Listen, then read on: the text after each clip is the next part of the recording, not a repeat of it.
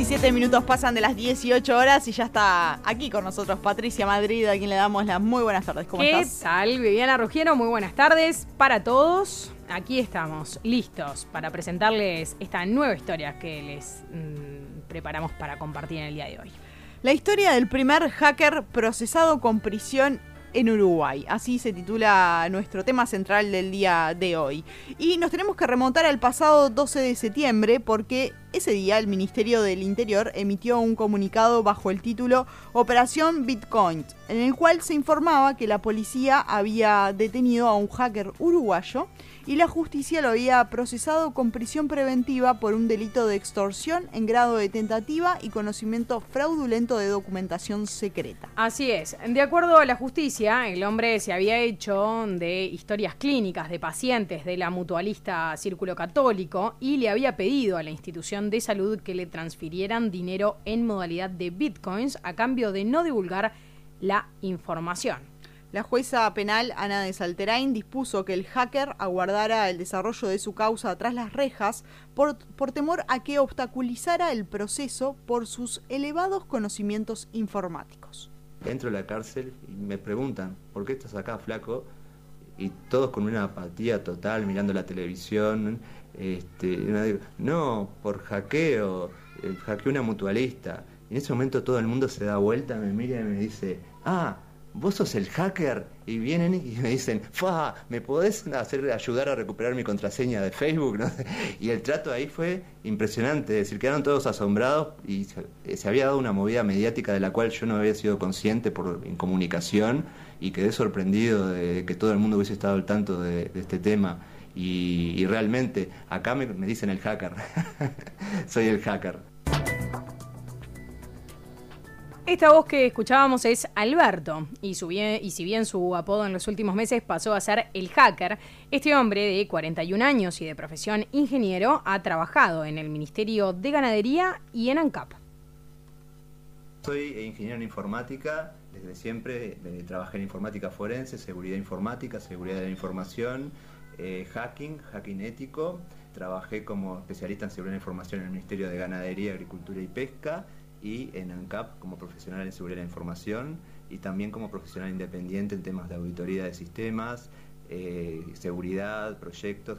Tengo una certificación en, en, gestión de proyectos y he gerenciado varios proyectos relacionados con temas uh -huh. de seguridad y en estos últimos tiempos eh, me he focalizado más que nada en criptomonedas, eh, temas como bitcoins y otros, otras monedas similares y eh, temas de investigación y me estoy focalizando también en dan, dando charlas en diferentes lugares sobre seguridad y bitcoins, que son un tema que se cruza, son un tema que tiene muchos puntos uh -huh. en común. Desde que fue procesado a comienzos de septiembre, Alberto fue enviado al centro de reclusión del departamento de Durazno, un centro penitenciario para el que tiene solo elogios y en donde recibió Así nos va durante la visita del fin de semana.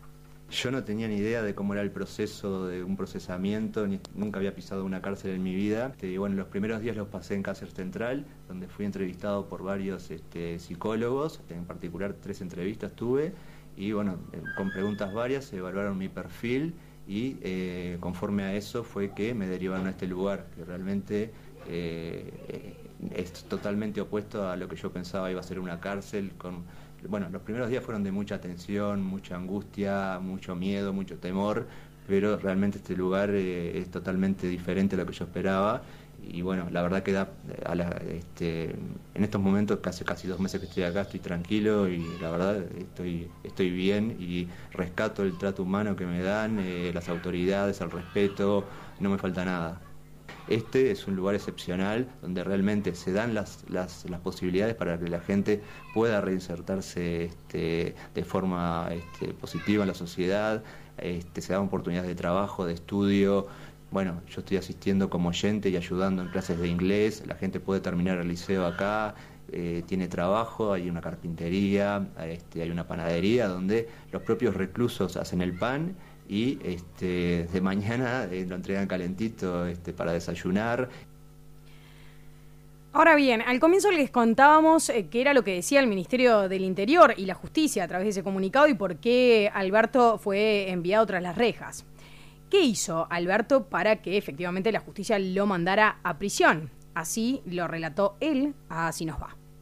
Yo accedí eh, a información que ellos dicen eh, en, el delito está como secreta eh, de forma fraudulenta, a información del Círculo Católico, información que según la ley de protección de datos personales es sensible, todos los datos médicos. Este, ¿Tú accediste a historias clínicas de pacientes?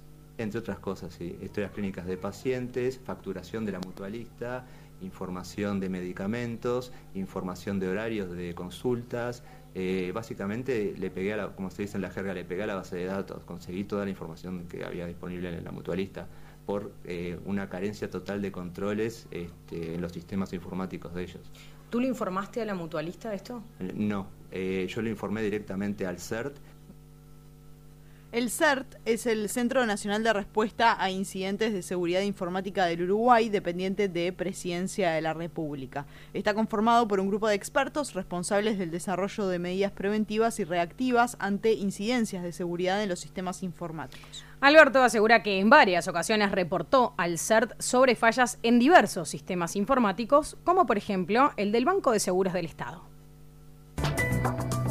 El año pasado, en diciembre del año pasado, tuve un siniestro, eh, un siniestro importante con mi auto y bueno, fue en diciembre del año pasado y eh, es una historia aparte, pero el día del siniestro recibo un mensaje de texto de, de mi aseguradora diciéndome que para seguir, hacer un seguimiento de mi denuncia, entrar a determinado lugar con este tal código. Entré a este sitio de la aseguradora y en dos segundos pude acceder a toda la información de todos los siniestros este, reportados con los partes médicos, información de las personas, de los denunciantes, todo. ¿Era el Banco de Seguro del Estado? Exactamente, sí. Esto lo reporté al CERT como hice siempre toda mi vida. Este, a los pocos días estaba resuelto el problema. Alberto recuerda algunas historias de sus hackeos, pero no cuándo comenzó a hackear. La verdad no me di cuenta cuando empecé a hackear. En un momento estaba metido en un mundo donde vi que podía fácilmente acceder a lugares eh, con privilegios. Este, tenía las herramientas para, acceder a lugares eh, y, lo que tenía era mucho tiempo ocioso y mucha curiosidad y me encantaba el tema y eso me llevó en definitiva, no sé en qué punto fue, a que en un punto de mi vida me convirtiera en un hacker. Según Alberto, hay varios tipos de hackers y se clasifican de acuerdo al tipo de hackeo que realizan. Existen varios tipos de hackers, lo que se llaman hackers de sombrero negro, de sombrero blanco. Los de sombrero negro son aquellos que se encargan de usar sus conocimientos para eh, cometer delitos.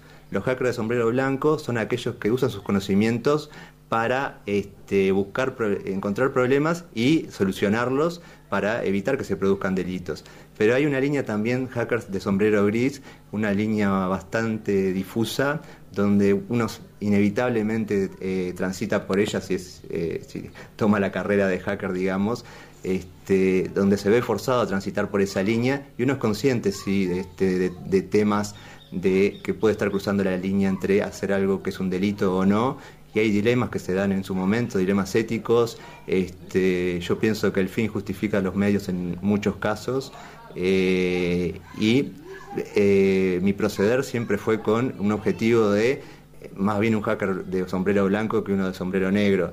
Pasar la raya es algo que es algo inevitable a mi criterio. ¿Y vos cuántas veces pasaste la raya? Eh, todas las veces que estuve frente a una computadora, Patricia. es más fuerte que yo. Ahora, ¿cómo es el mundo de los hackers en Uruguay? ¿Están conectados entre sí? Según Alberto, en Uruguay son pocos y todos se conocen. El círculo de gente que está en el tema es bastante reducido, nos conocemos todos, pero puntualmente el tema de hackeo siempre actúa de forma sola. Eh, incluso hallazgos, si en algún momento compartimos algo, por ejemplo, eh, nos enteramos de un ataque a una institución financiera en un grupo cerrado de hackers, lo manejamos con total reserva y siempre fuimos cuidadosos de la información, pero eh, en mi caso personal nunca trabajé con nadie. Volvamos al hecho por el que Alberto terminó tras las rejas de forma preventiva, porque la versión que brindó el Ministerio del Interior y la Justicia tiene inconsistencias, según afirma Alberto.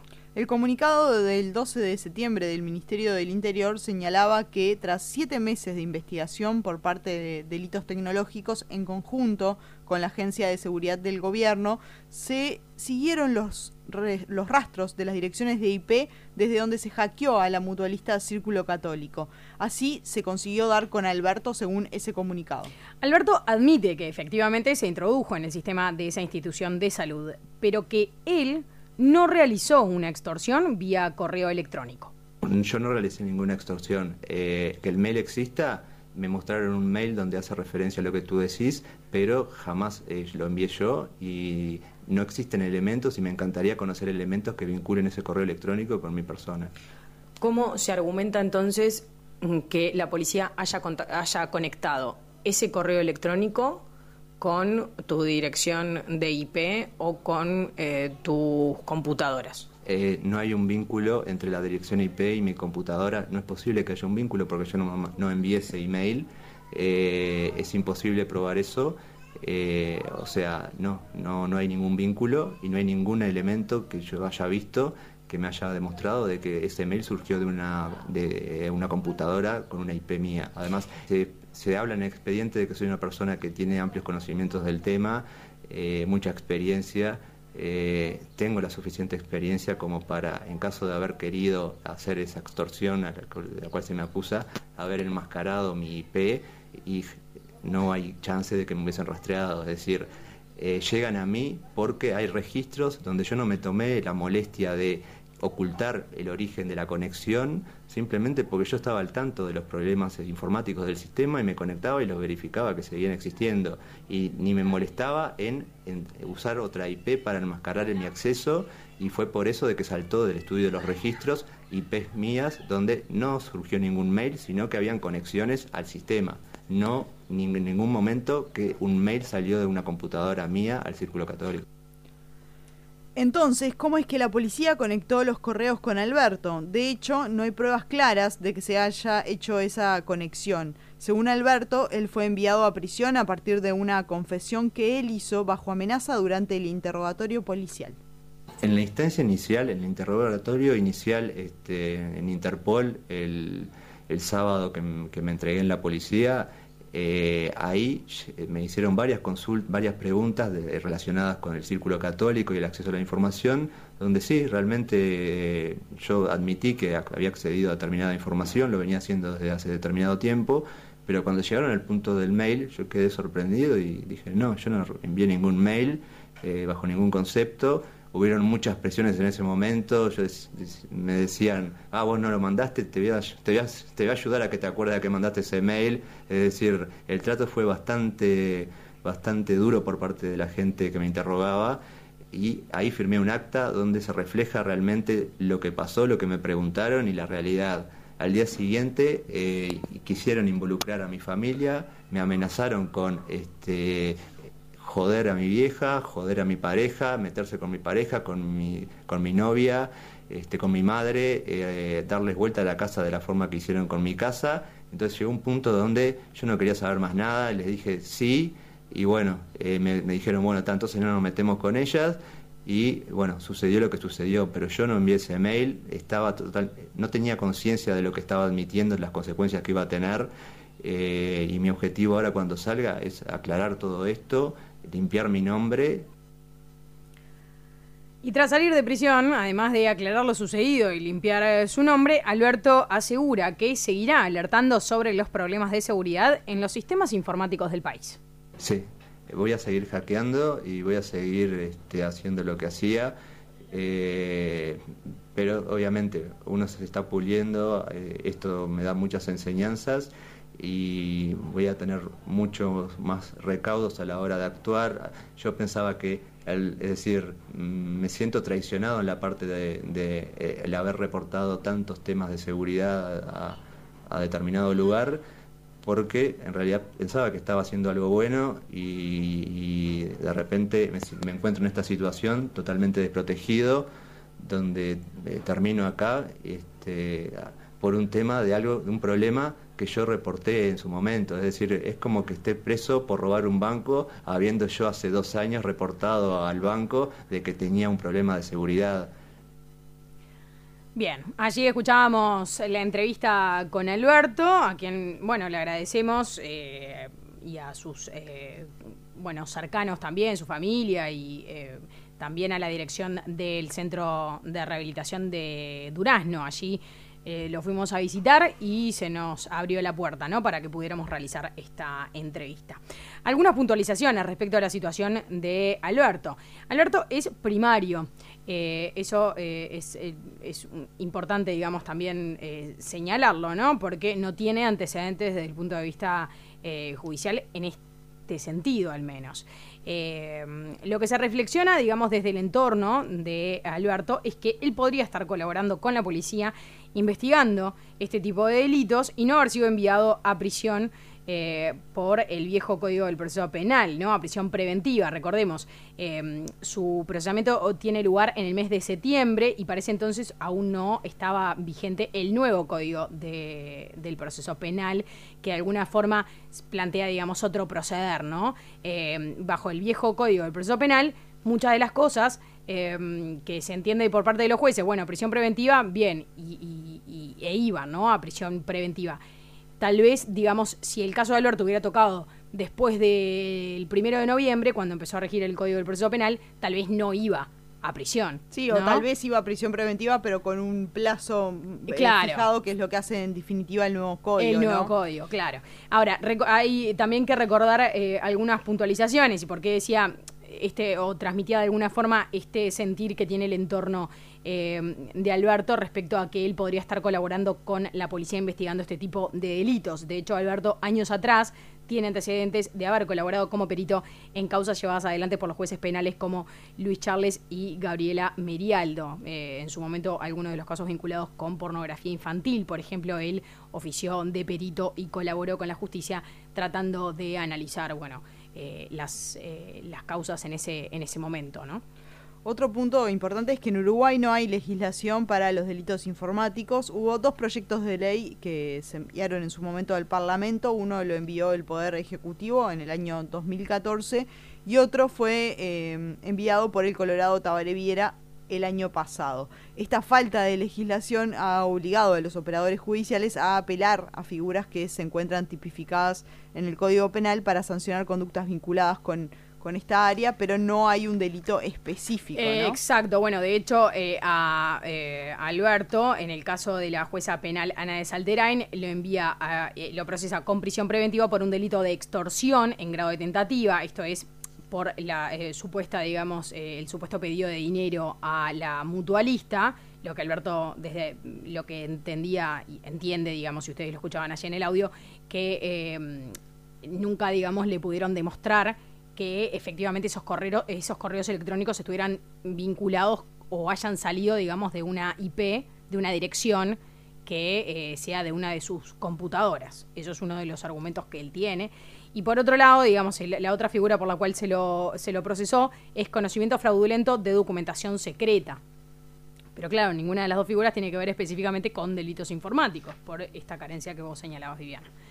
La verdad que la historia es impresionante y también, bueno, con la sinceridad con la que aparenta hablar Alberto, incluso, bueno, al final manifestándose sobre, bueno, el hackeo, ¿no? Y también es un mundo del que poco conocemos, sí, y lo cierto es que, a ver, eh, hay, una, hay una concepción en el mundo hacker que se entiende esto, ¿no? esos tipos de, hackers que hay, los de mm, los blancos, digamos, los, negros, los, grises.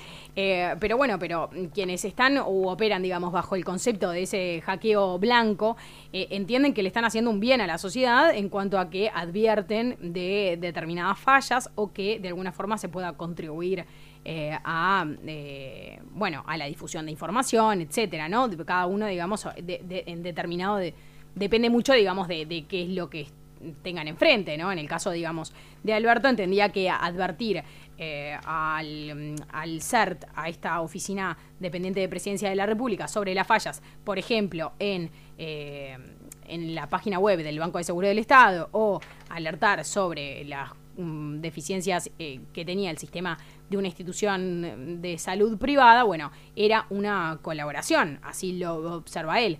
También en su momento Wikileaks entendió, digamos, que era... Eh, que era bueno, digamos, difundir información a nivel internacional. Bueno, depende, digamos, de él, a lo que se enfrente cada hacker en ese momento y qué es lo que entienda, digamos, de por qué tiene valor eh, el, que se dé a conocer, el que se dé a conocer esa información, ¿no? Claro. También es cierto que la mayoría de los sistemas tiene, tienen falencias y, y si uno trabaja, digamos, la gente entendía, por supuesto, en el tema, digo, hay varios sistemas y ejemplos en, hasta eh, en todo el mundo que se han violado, ¿no? Y han, han sido hackeados, o sea que también... Sí, sí, que claro, que era lo que decía, ¿no? Están los, los que entienden, digamos, ese hackeo blanco, el, el hackeo mm, negro y el hackeo, bueno, que tiene ese, ese, esos matices, ¿no? Y lo lleva a gris. Em, en estos momentos, como les decíamos, eh, Alberto se encuentra en ese centro de reclusión de Durazno, que la verdad es una chacra que está muy bien condicionada. Eh, durante la visita del fin de semana, eh, las familias, los reclusos pueden recibir a sus familias allí. Hay un gran eh, lugar al aire libre con mesas, donde las familias pasan todo el día, desde las 9 de la mañana hasta las 5 de la tarde aproximadamente es el horario de visita, entonces pueden almorzar, estar allí. Bueno, hay mm, una interacción no solamente entre personas, hay juegos para niños también, entonces van las familias completas a ver a las personas privadas de libertad eh, y, por lo que se observa eh, del recorrido que pudimos hacer, es, un, eh, es una cárcel donde realmente, más que cárcel o lo es chacra, claro, es una chacra con animales además, con, un, con un lugar para hacer informática, con una biblioteca. digo, hay posibilidades, ¿no? No es el concepto que por allí tenemos más presente de donde de, lo que ocurre, digamos, en los grandes centros de reclusión, el CONCAR, el penal de libertad. No, no, esto es un ambiente más pequeño, reducido y que bueno, y que de alguna forma también permite el hacerse de herramientas para posteriormente reinsertarse a la sociedad. Em, y la verdad que por lo, por lo, pronto las horas que podemos eh, estar allí, eh, uno se ve, digamos, una, una cuestión de mucha calma, mucha tranquilidad y, bueno, y es un ambiente, por lo menos es, es, es, es, agradable, ¿no? Y lo que decía Alberto era que bueno, que comía muy bien y que estaba, estaba bien, que la verdad que reconocía eso.